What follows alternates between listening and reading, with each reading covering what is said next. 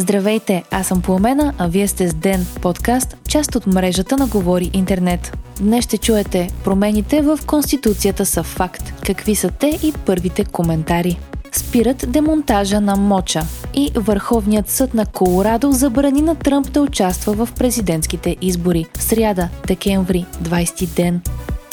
Депутатите приеха промените в Конституцията на трето четене. Следва обнародването им в Държавен вестник. От опозицията се заканиха, че ще обжалват текстовете пред Конституционният съд. Промените бяха приети с гласовете на 165 народни представители. 75 пък гласуваха против, а един Бойко Рашков от Продължаваме промяната се въздържа. Гласуването беше поименно. Чуйте какъв отговор дадоха част от вносителите. Бойко Борисов за. Делян Пеевски. За. Христо Иванов. За.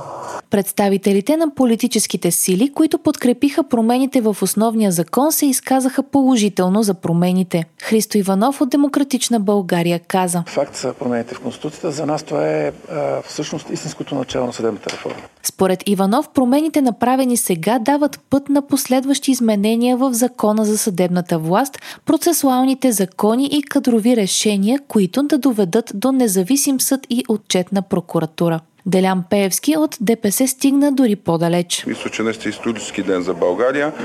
Най-накрая има парламентарна република в пълния смисъл. От Дневник попитаха Христо Иванов дали с промените в Конституцията вече са изчерпани възможностите за обвинения в задколисие и паралелна държава, за които са били използвани конкретно имената на Бойко Борисов и Делян Пеевски. Иванов каза. С приятите изменения в Конституцията става възможно да продължим институционалното разграждане на корупционния модел в България. А, този корупционен модел в различни периоди а, е олицетворяван от а, така различни а, образи, но неговото разграждане е въпрос на институционално действие.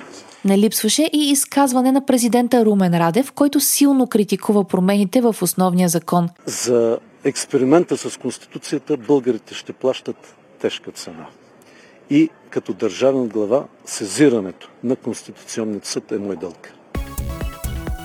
Какви са измененията в Конституцията след финалното трето четене? Висшият съдебен съвет ще бъде разделен на два съвета – Висш съдебен съвет и Висш прокурорски съвет. Висшият съдебен съвет ще има 15 членове, като само 5 от тях ще бъдат избирани от Народното събрание, а 8 ще са избирани от съдиите. В него ще членуват и председателите на ВКС и ВАС. Смята се, че тази промяна ще доведе до по-голяма независимост на съда и ще даде повече съдийско самоуправление. Новият Виш прокурорски съвет ще се състои от 10 членове. Главният прокурор, двама избрани от прокурорите, един от следователите и шестима от Народното събрание.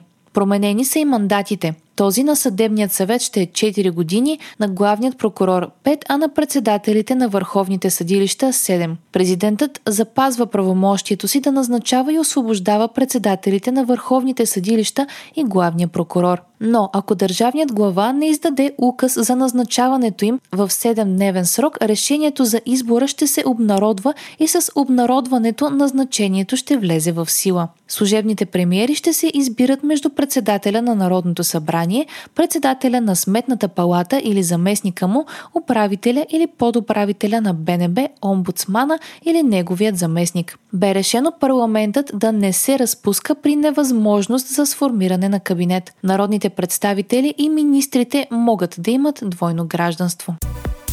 Административният съд на София разпореди да бъдат прекратени безусловно действията по демонтажа на паметника на съветската армия в града. Според съда не е представен административен акт, нито договори, от които да стане ясно какво ще се случи с фигурите след демонтажа. Съдът е поискал повече информация за тяхното съхранение, реставрация, охрана, по какъв начин ще бъдат разпределени средствата и кои длъжностни лица ще контролират процеса. Според решението на съда, представени Данните от областната управа доказателства не установяват действията по демонтажа да се основават на закона или на административен акт, нито да целят запазване и защита на монумента. Административният съд на София бе сезиран от Възраждане и изправи се БГ. Вчера, когато излезе и решението на съда, бе демонтирана последната от големите фигури.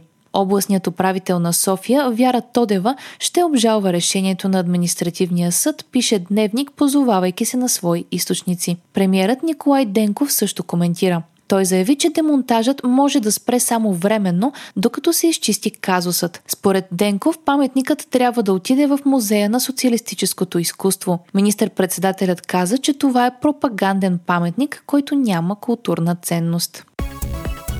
Доналд Тръмп няма право да участва в първичните президентски избори.